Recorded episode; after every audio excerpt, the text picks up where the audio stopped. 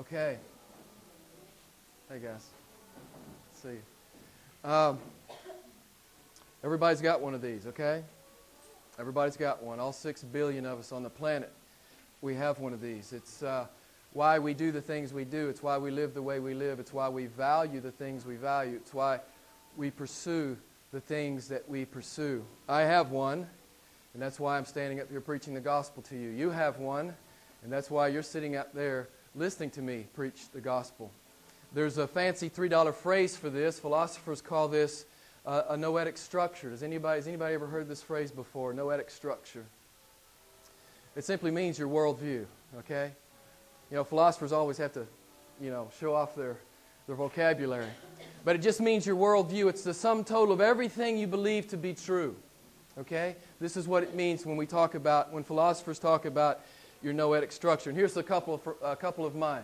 2 plus 2 is 4, right?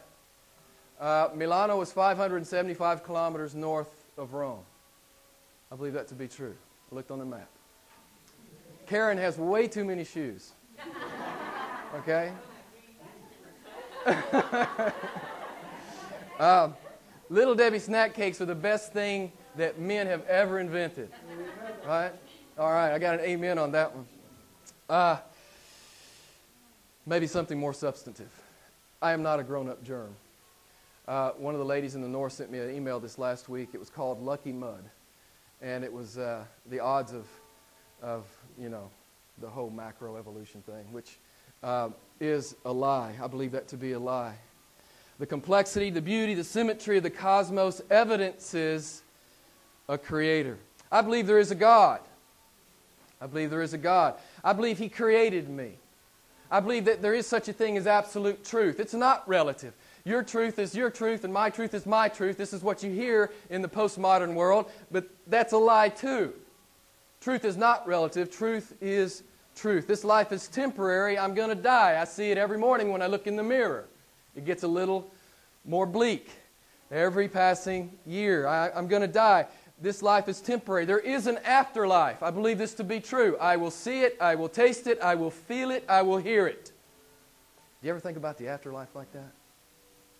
The afterlife is probably more real than this one. This one is more like a phantom. We're just passing through. What does the Bible tell us? It's a vapor. The next one lasts forever and ever. If there is a creator God, then I must be accountable to him. Again, I'm, this is all my worldview, okay? This is my noetic structure.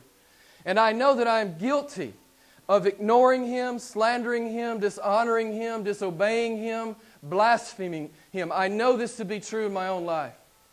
And I know if I'm accountable to Him, I need someone to reconcile me to Him. I need grace. I need a Savior. Oh, and here's the good news of the Bible Jesus Christ is my Creator God. Oh, and unbelievably, Jesus Christ is my Redeemer. These are just some things that I believe to be true. When philosophers, when they talk about your noetic structure, when they talk about these things, they, they use a house as an analogy. They use building a house as an analogy. So when you're building a house, what color the kitchen's going to be is not a big deal, right? I mean, it's, in, you know, maybe, maybe it's important to the wife, you know, she wants a nice, cheery kitchen, I don't know. But in the big scheme of things, it's not the most important thing. What's the most important thing when you're building a house? The foundation. If you get the foundation wrong, it doesn't matter what color the kitchen is because it's all going to come down, right? And this is why philosophers use this, this analogy of a house you know, if I'm wrong about Little Debbie snack cakes, or if I'm wrong about Karen's shoes, that's not a huge deal. But if I'm wrong about God, if I'm wrong about Jesus Christ, it's a big deal forever, right? It's a big deal forever. I'm always astonished at how many adults I encounter who have never given God a second thought. Does this happen to you? They don't think of Him. They don't look to Him. They don't give thanks to Him. They, they, they've never given it a second thought. Well, how did I get here and where am I going and what's my purpose for being here? I'm, ne- I'm always astonished at how many adults I run into who are like that. And in their worldview, God is peripheral. God is inconsequential. God doesn't matter. And if we stay with that house analogy, all they're really concerned about is what color the kitchen's going to be, or what style carpet I'm going to use in the living room, or what kind of tile I'm going to have in the bathroom. They're worried about all these peripheral things, and their foundation is sand. Their foundation is sand. It's the top priority of this church to work on the foundation. When you come in here, when your children go into Sunday school or when they go into the class time, they're not going to hear about peripheral issues. They're not. They're going to hear about God. For the last three and a half years, I think Karen has moved on with some of the material, but for the last three and a half years, we've been teaching your kids the ABCs of God. We've been teaching your kids about um, the attributes of God. It's, it's, it's just a tremendous, tremendous study. And that, that, that study asks these three questions of your children Who is God? What is God like?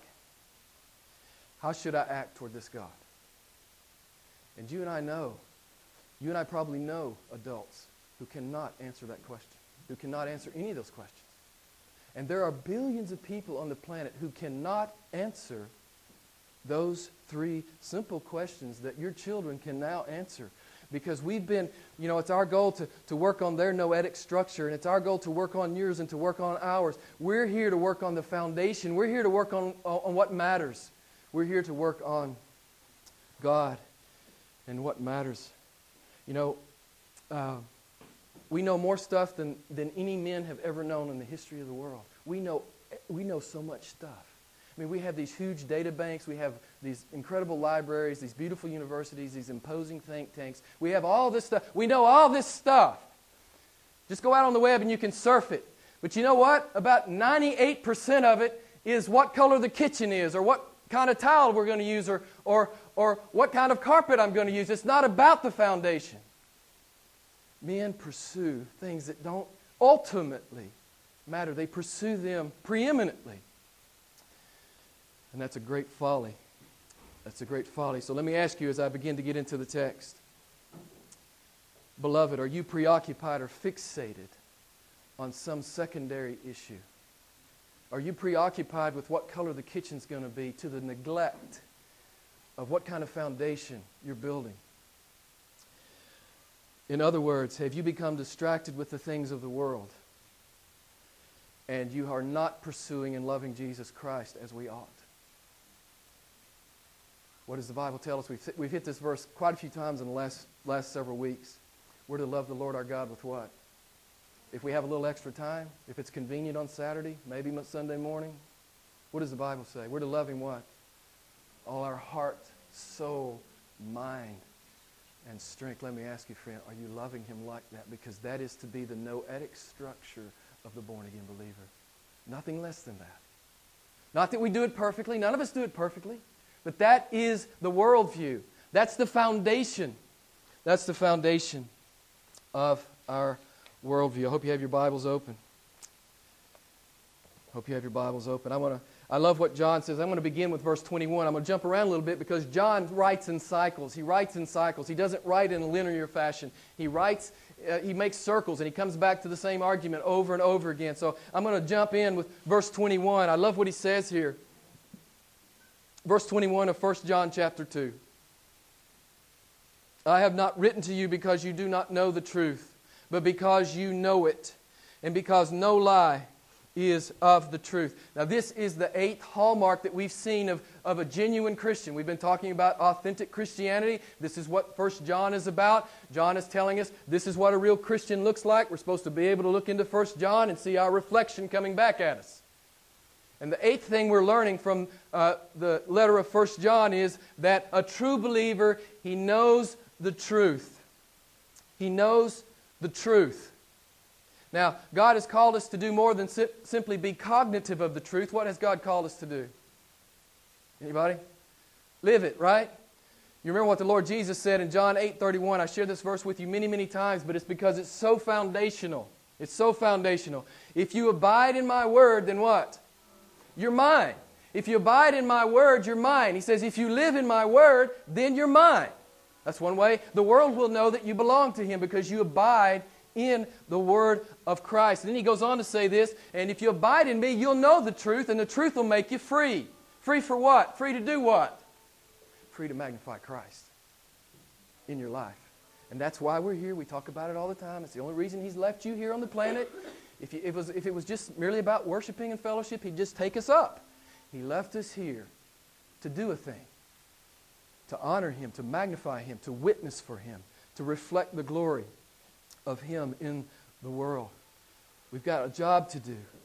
We're here to live it out extravagantly. And I, I always encourage you to, to live it extravagantly. Don't let your Christianity be peripheral in your life. We are to live it extravagantly. God expects us to live it extravagantly. Oh, what did it cost Him to redeem us? God wasn't holding anything back, was He? When He was nailed to the tree, He held nothing back. And friends, He's asking us to live the same way. He's asking us to love Him the same way, holding nothing back. That's what Jesus says if you live in my word, you'll be free to live like that. You won't be afraid. You won't, head, you, won't, you won't hedge. You won't shrink back. You won't wring your hands. You'll just do the word. You'll just do the word. Okay, verse 18 and 19. You heard the text read. Children, it is the last hour. And just as you heard that Antichrist is coming, even now many Antichrists have arisen. From, from this we know that it is the last hour. They went out from us, but they were not really of us. For if they had been of us, they would have remained with us. But they went out in order that it might be shown that they all are not of us. Now, this verse just, verse 18 just flows right out of verse 17. It just flows right out of verse 17. And you remember what we talked about the last time I was here two weeks ago? The Christian doesn't have the world uppermost in his affections. What's uppermost in the Christian's affections? God, right? So we, we, we're not, we don't have our mindset on the world. And look at verse 17. The world is what? Someone tell me from the text. The world is what? It's passing away. And then you just see the same thought in, in, in verse 18. Paul just, I mean, pardon me, John just brings the thought down. He says, the world is passing away. And then he says, oh, yeah, it's the last hour. It's the last hour. The world is passing away, and it is the last hour. Now, wait a minute. John wrote this 2,000 years ago. What's he talking about? Well, I presume most of you know what he's talking about, but I'm just going to read you a couple of verses from the Bible that talks about the last days. Acts 2 16. And I want you to, when I, when I read these, I want you to listen for the, the biblical signpost, the biblical signpost for the last hour, the biblical signpost for the last days. Okay, I want you to tell me this after I read these, uh, these four verses, and I'm expecting good grades from all of you. Okay? Acts 2 16 to 17. This is what was spoken by the prophet Joel. And in the last days it shall be, it shall be. God declares that I will pour out my spirit on all flesh. Hebrew 1 1 and 2. In many and various ways, God spoke to our fathers by the prophets, but in these last days, He has spoken to us by a Son. Hebrews 9 26. He, Jesus Christ, has appeared once for all uh, at the end of the age to put away sin by the sacrifice of himself. 1 peter 1.20 for he jesus christ was foreknown before the foundation of the world but has appeared in these last times for your sake. What is the biblical signpost for the last days? Christ has come right? The spirit has come and christ has come. We are in the last days. Does everybody understand it this is a biblical this is a very foundational uh, easy, elementary uh, New Testament biblical concept. We are in the last days. And what does Jesus tell us in Revelation 22? Not only are we in the last days, but what? He's coming back later. What does Jesus say? I'll be back maybe sometime. What does Jesus say? I'll be back what? Anybody know? Quickly. I'll be back quickly. Let me ask you, do you believe it? And let me ask you the follow up question Do you live like you believe it? Do you live like Jesus could split the cloud tonight? Do you believe it? Do you live like you believe it? This is one of the exhortations for us as we look at this text. As we look at this text. You know, it's been 2,000 years and mockers come and they say, well, where's the promise of his coming? You remember what Peter wrote in 2 Peter uh, chapter 3? These mockers will come. And how does Jesus, how does God answer these mockers? He says this, that with me one day is as a thousand years and a thousand years is as one day. Listen, if you do the math on this, if we crunch the numbers with God's perspective, we're not even two days into this thing. Okay, we're not even two days into this thing if we use God's math. The Bible is clear. We are in the last hour, and God is coming back. The Lord Jesus is coming back, and He says, I'm coming back quickly. And there's a warning and an exhortation here for us. There's a warning and an exhortation. The warning is this Do we mock the Word of God by not living as if we believe He's really coming back and He could really come back today? I think we mock God. I think we mock the Word of God when we don't really live like we believe that. When it has no impact on our daily life, that the Lord Jesus could split the clouds today. I think there's a great warning for us. And I think, it's, I think there's a warning for us if we don't live with some sense of spiritual urgency. What, is, what does John say? The world's passing away. Oh, not only that, oh, it's the last hour. And Jesus says, I'm coming back quickly. Friends, are you living like that? Do you live like the Lord Jesus is coming back quickly? Do you live every day like that? Is that part of the, the foundational uh, uh, structure of, uh, of your worldview? That He's coming back and He's coming back quickly. Are you aware of your stewardship before Him? Are you investing in the kingdom of God? Is that, is that one of the foundational issues in your life every morning when you get up? How can I invest in the kingdom of God today?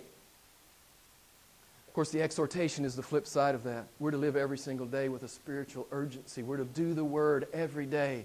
Do the Word of God every day. We're to be good stewards of all that He's given us. We're to invest in the kingdom. Jump over here with me to uh, verse 28. 1 John uh, chapter 2, verse 28. Listen to what he says.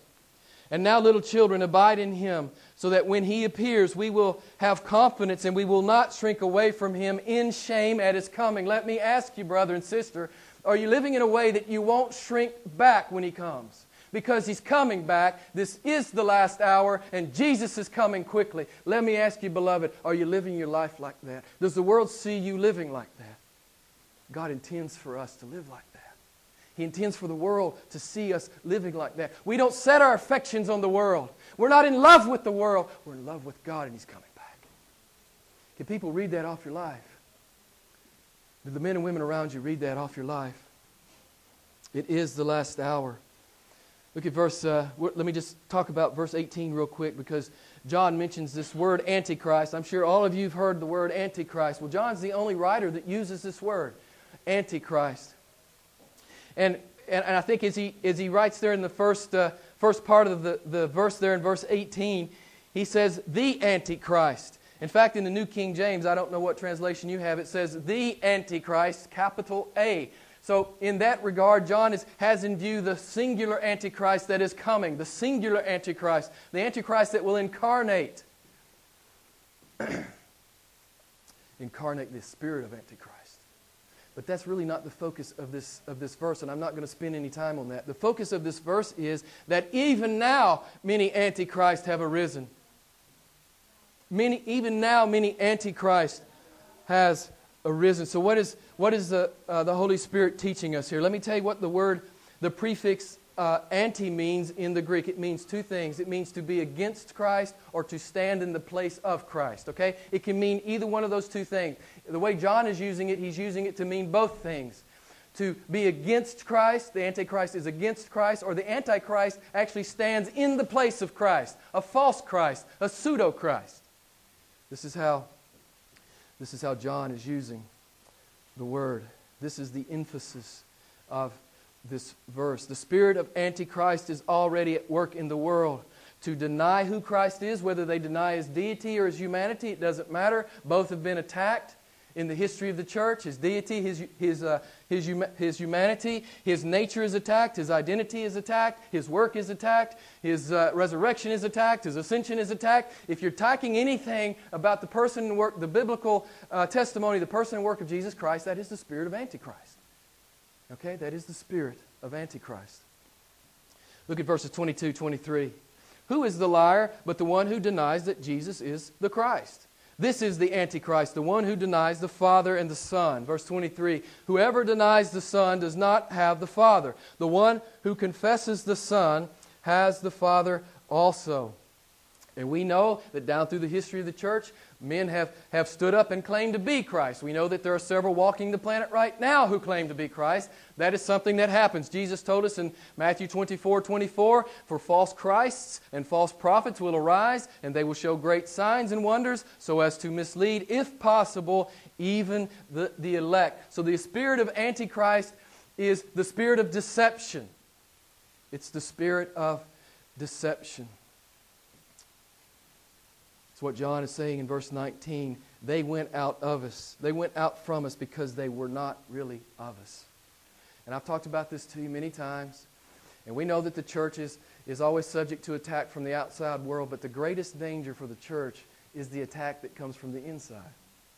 Okay, it's from all the false teachers who infiltrate, the false teachers who infiltrate the body of Christ. And all you have to do is, I know many of you are not from the States. I, all I can tell you is where I'm from, it's an epidemic. False teaching and, and uh, false prophets are an epidemic where I come from in the States. All you have to do is turn on the television, you turn on the radio, you surf the web, you walk into a Christian bookstore, and there are false prophets and false teachers everywhere. It's, it's an avalanche in the West. I don't know what it's like where you're from, but it's a grievous thing where I'm from. It grieves my heart to walk into a Christian bookstore and see these heretics lined up. Many of them are top sellers. Top sellers. And it grieves my soul. There is, there is an escalating defection from the Word of God. Many of you know what I'm saying is true. You've experienced it. But whole denominations have simply left the Word of God. They don't preach it anymore, they don't teach it anymore. They've left the Word of God. It is not their final authority. They don't consider it inerrant, they don't consider it infallible. And so, what they do is they, they may use the Bible, but they twist it and they spin it and they mangle it into some message that suits the natural ear. A natural man hears it, and natural man loves it. But, friends, what does the Bible tell us about the Word of God? The natural man can't hear it, he can't understand it, and he hates it. It's really, it's really bad what's going on in the West. And Satan is good at his job. There are so many false expressions of Christianity. Much of what is called Christendom today is apostate. And we'll talk more about that in a few minutes. But God said it was going to be so. 1 Timothy 4 1. He says, In later times, uh, some will fall away from the faith. They pay attention to deceitful spirits and doctrines of demons uh, by means of the hypocrisy of liars. They are seared over in their own conscience. You know this phrase. Almost everybody knows this verse. 2 Timothy uh, 3 1 through 5. In the last days, men will be lovers of what? God. No. What? Self. Men will be lovers of self rather than lovers of God, and they will hold to a form of godliness, although they have denied the power. And the Bible says, avoid such men as, uh, uh, as these. And then I'm just going to read you some excerpts from 2 Peter chapter 2. You need to go read 2 Peter chapter 2. It's just one long indictment on false teaching. And listen, this wasn't only prevalent in the first century because, hey, John wrote about it, James wrote about it, Jude wrote about it, Peter wrote about it, Paul wrote about it. They all wrote about false teachers. And it's only gotten worse. It's only gotten worse. But listen to what Peter says there will be false teachers who will secretly introduce destructive heresies they follow after their own sensuality. They, they malign the truth. They exploit you with their false words. They are like unreasoning beasts. They are stains and blemishes upon the body. They, uh, they are seeking to entice unstable souls. They forsake the right way. They follow the way of Balaam. What does that mean? They follow the way of Balaam. Anybody know? Anybody know? They're in it for the money. You see the, you see the big, uh, the, the key uh, books that are, that are, that are, uh, um, that are on display in, in your average Christian bookstore. Man, it's not hard to see. It's about the money. It's not about the truth. It's about the money. It's about the money. This is what God says about men who alter his, his, his word who preach another gospel. This is what he says. He says, Their judgment from long ago is not idle, and their destruction does not sleep, for whom black darkness has been reserved. Remember, we talked about it a couple of weeks ago. What does God say about uh, men who preach another gospel? What does he say? What is, what is the word God uses? Let them be what? accursed. This is how God sees it. When men spin His truth. This is the spirit of Antichrist. This is what I'm saying to you. This is our application tonight. We are to be on guard for the spirit of Antichrist. Let me just read the rest of these verses here. Go back to verse 20. But you have, why is it, listen, I want you to hear this. Why is it that we know the truth? We have an anointing from the Holy One. And you all know, I have not written to you because you do not know the truth, but because you do know it. And because no lie is of the truth. Verse 24. As for you, let that abide in you which you heard from the beginning.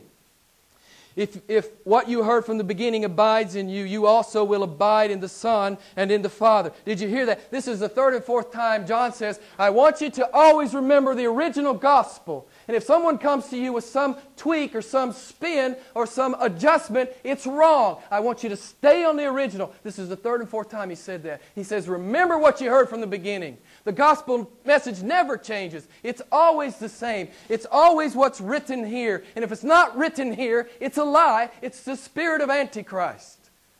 This is the message. This is the message. Okay? Verse 24. I already read it. Verse 25. And this is the promise which he himself made to us eternal life. These things I have written to you concerning those who are trying to deceive you. Verse 27. And as for you, the anointing which you received from him abides in you, and you have no need for anyone to teach you, but as his anointing teaches you about all things, and is true, and is not a lie, and just as it has taught you, abide in him. We have, we know the truth. Why?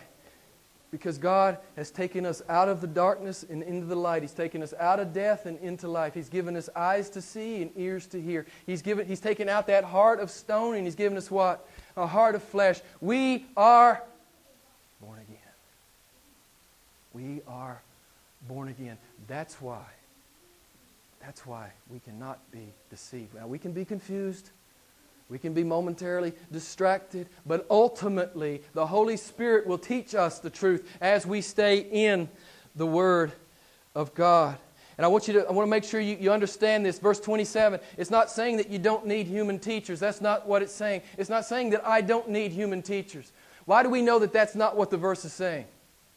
Because what does God say over in 1 Corinthians 12 28? He says, I give you what? Teachers it's a gift of, it's a gift of God to the church for human teachers. He's not talking about uh, not having human teachers, he's talking about uh, non biblical teaching. He's talking about human teaching. You don't need human teaching.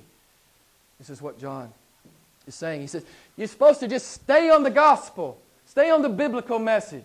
Don't let anybody tweak that for you. Don't let anybody change that for you. If anyone comes to you with a new revelation, that is the spirit of Antichrist. He is a liar. Friends, we're supposed to stay on. We're supposed to stay on the Bible. We're supposed to stay on the Bible. And you are supposed to search the Scriptures and pore over the Scriptures and study the Scriptures and sweat over the Scriptures.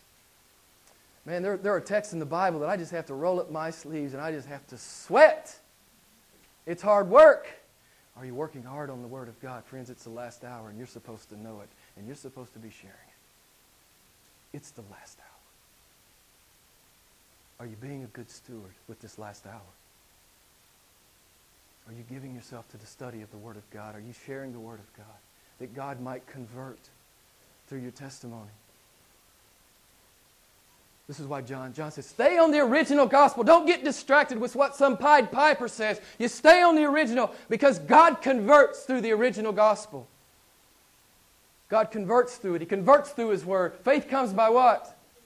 Hearing some pretty boy tell you how good life ought to be and that God wants you to be rich and you should have a Rolex and a Mercedes. Is that how conversion comes? How does conversion come? By hearing the Word of Christ. By hearing the Word of God. That's how conversion comes. We need to know it. It's the last hour. We need to be sharing it. Friends, we need to take this whole deal serious. God means for us, He redeemed us and He left us here to take this thing serious.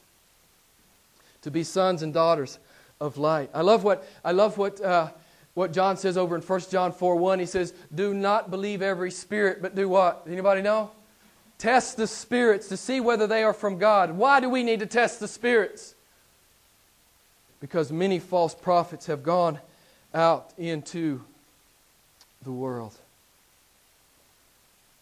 Okay, I'm about finished. I get pretty excited about this because I, I, uh, I hate it.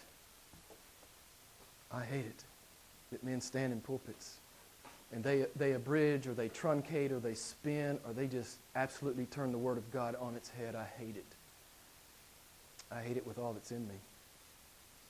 And I don't think that uh, I'm saying anything that most of you don't already know. I said it to you earlier, but, but much, if not most, of what is called Christendom is apostate. Do you know what the word apostate means? It means to be in rebellion against or to abandon. M- most of what is called Christendom, I would say it this way most of what is called Christendom is apostate. And it doesn't matter whether it's dead Catholicism or cotton candy Protestantism, it doesn't matter when men leave this, when this is no longer their ultimate authority, when they don't preach this, when they don't teach this, when they don't hold to this, when they don't, when they don't preach the gospel, the biblical gospel, it is the spirit of Antichrist. It's nothing less than that. And that's what John is saying. John is saying, hey, Christians, you're in the last hour, and the spirit of Antichrist is doing his thing. You need to be doing yours. You need to be holding this up. You need to be telling people about the Word of God. You need to be sharing the Word of God with them. We don't need to be listening to some pretty boy tell us about Rolexes and Mercedes. We need to get serious about the Word of God. It is the last hour. It is the last hour. Whole denominations have simply abandoned God's Word. Oh, they'll use it sometimes, but they don't need it anymore. They're doing something altogether different. They've left God, they've left His Word. You internationals, and I'm about done, you internationals, uh, you come and we fall in love with you and then you leave. I've shared this with you before and you break our hearts. But one of the good things about you guys when you leave is that I've had, I've had several of you uh, over the years have shared with Karen and I that you can't go back to the old church you used to be in anymore because uh, you've gotten used to hearing what God says. You, you don't want to listen to what men say anymore. and I love when I hear that. I really do. It's a, it's a great joy to hear you say those kinds of things because we know that God, you have encountered God here, and God is changing you. And it's a great joy for us to hear that. And I want to say this to you. You know, when people say that to me, they say, Well, I can't go home, that, I can't go back to that church. And I say, Well, here's what I would advise you to do. You go home and you go back to that church and if you don't sense that God's going to lead you to help reform that church, and what I want to say to you about reforming a church, it's almost impossible. Unless God comes down, it's almost impossible. From the pew to reform a church, it's almost impossible. I've never seen it done. I've known many men who've tried. It's almost impossible. Once people leave the Word of God, they have no appetite for it and they don't want it anymore. They like to play church, but they don't want to hear from God. But I tell people, I say, if you go back and you, and you can't you can't stay in that church. If, if they won't reform, then you need to leave. That's what you need to do. You need to leave. That's no longer a biblical church. The spirit of Antichrist has a toehold there, and you need to leave. You need to leave that church. And you need to go find one that does this, that just does this, that just opens up the Bible and says, This is what God says. That's what you need to find. And if you can't find one, you know what I tell people? Oh, you just need to start one. And I, I have people look at me and go, What? Who, me? Yes, you. It's the last hour. Yes, you. It's the last hour. Start a biblical church that honors God, that honors Christ, where God is the center, God is the middle.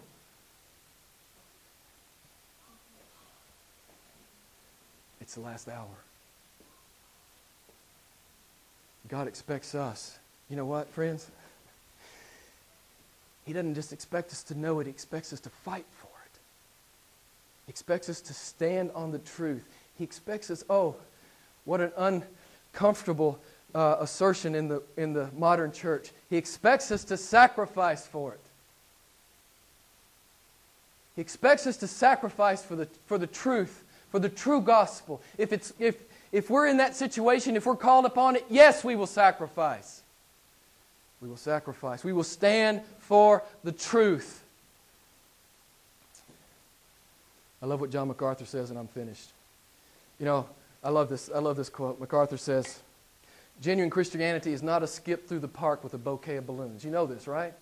Do you know this about Christianity? It's not a skip through the park with a bouquet of balloons. Uh, maybe some of you haven't learned this yet. But we're called to a war. This is what MacArthur says. We're called to a spiritual war. And friends, we are in it. This is the last day. This is the last hour. The spirit of Antichrist is doing all he can do to destroy the church. But John says we have an anointing. We have an anointing. And I'm just going to close with reading uh, with Ephesians chapter 6, verse 10. I love, this, I love these verses, and I'm done. Ephesians chapter 6, verse 10. Listen to, what, listen to what Paul tells the Ephesians. Finally, be strong in the Lord and in the strength of his might. Put on the full armor of God, that you may be able to stand firm against the schemes of the devil. For our struggle is not against flesh and blood, but against the rulers, against, excuse me, the powers, against the, uh, the world forces of, of this darkness against the spiritual forces of wickedness in the heavenly places. Verse 13, therefore, take up the full armor of God, that you may be able to resist in the evil day, and having done everything to stand firm. Do you hear him? You're supposed to stand on the rock of the Word of God. And when you leave here, that's what I want you to do. I want you to leave here stronger than when you came in. And I want you to leave here convinced that you need to go stand on you need to go stand on the rock and you need to stand for the truth. This is not a skip through the park with a bouquet of roses, a bouquet of balloons. Let me finish. Verse 14. Stand firm, therefore, having girded your loins with truth, and having put on the breastplate of righteousness, and having shod your feet with the, pre- uh, with the preparation of the, of the gospel of peace. In addition to all, take up the shield of faith with which you will be able to extinguish all the flaming missiles of the evil one. And take the helmet of salvation and the sword of the Spirit, which is the Word of God. Friends, when you leave here, and most of you will, I think most, almost every one of you in here are internationals. When you leave here, you go home and you be used of God in your church. And if you can't be used in that church, you go find a good Bible church. And if you can't find one, you go start one. It is the last hour. And God means for you to take your stewardship serious. He's given you the Word of God. Oh, He's given you the Holy Spirit. Oh, He died for your sins. He means for us to take it serious. He means for us to be at work in the world. This is the last hour. Let's pray together.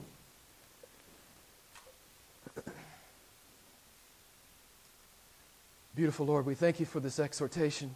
We thank you how you never allow us, if we're in your word, you never allow us to get on the spiritual recliner. You always challenge us.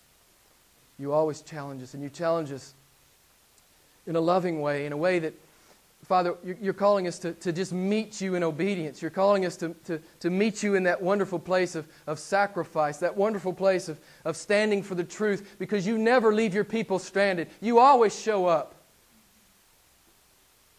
You always support your people, and you've called us to a fight. Father, may we be men and women enough to love you and your word and to speak it in love to those around us. Father, may we be able to stand and say, That's a lie. That's not what the Bible says. May we be able to stand and confront false teachers and, and, and false teachings because we know the Word. We're like the Bereans. We spill over it, we search over it, we, we pour over it. It is our life. It's our power. It's our nourishment. It's our meat. It's our drink. It is the last hour. Father, may we uh, be mindful that it is. Lord God, may we be light in this world. May we be salt on this earth. Father, I pray you will convict us. Convict us of, of what we need to be doing in these last hours how we need to be better stewards of, of, of your word and of the gifts that you have given us and, and of the resources that we have. This is not a skip in the park. You've left us here to do, to, to labor, to fight the good fight, as Paul says. Oh God, give us that courage, give us the faith, give us the focus to fight that good fight. Father, to come and stand in your presence and hear those wonderful words Well done. Well done, my son. Well done, my daughter. We thank you for this challenge, great God. We pray all this in Jesus' name. Amen. Let's stand together and sing our closing, uh, our closing uh, chorus.